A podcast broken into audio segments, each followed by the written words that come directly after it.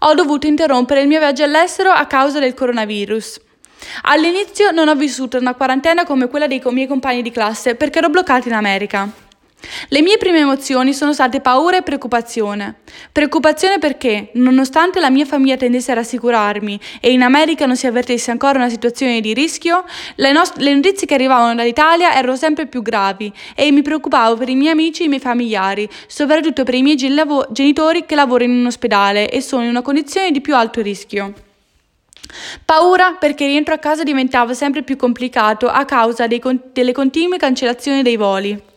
Ho sempre sognato un rientro a casa circondata dai miei amici e dai miei parenti e una volta arrivata a casa l'unica cosa che ho trovato è stata una cameretta vuota in cui sono stata obbligata a trascorrere due settimane in isolamento.